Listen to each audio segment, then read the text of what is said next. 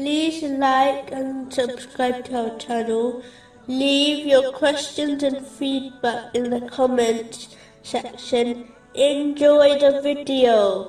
Continuing with the last podcast, which was discussing chapter 10, verse 17.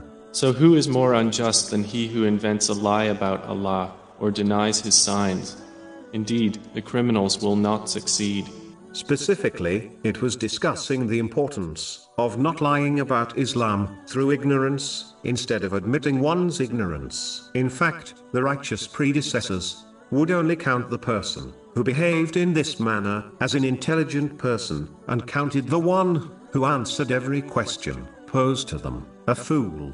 This attitude is often observed in elders, who often advise their children on issues relating to the world and religion, instead of admitting their ignorance and directing them to someone who knows the truth. When elders act in this way, they fail their duty in rightly guiding their dependents, which has been directed in a narration found in Sunan Abu Dawood, number 2928. Admitting one's ignorance will not reduce their rank in any way. If anything, Allah, the Exalted, and people will appreciate their honesty. The criminals mentioned in this verse applies to any disobedience to Allah, the Exalted, by failing to fulfill His commands, refrain from His prohibitions, and face destiny with patience. These people may believe they have support from others, but due to their disobedience of Allah, the Exalted, their supporters will eventually become their critics.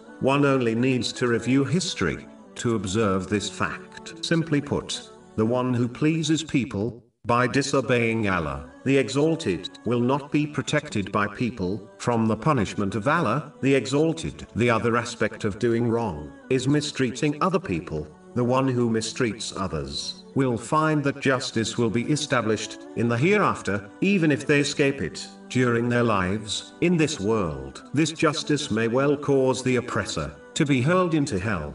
This has been confirmed in a narration found in Sahih Muslim, number 6579. Therefore, one must avoid all forms of wronging for their own sake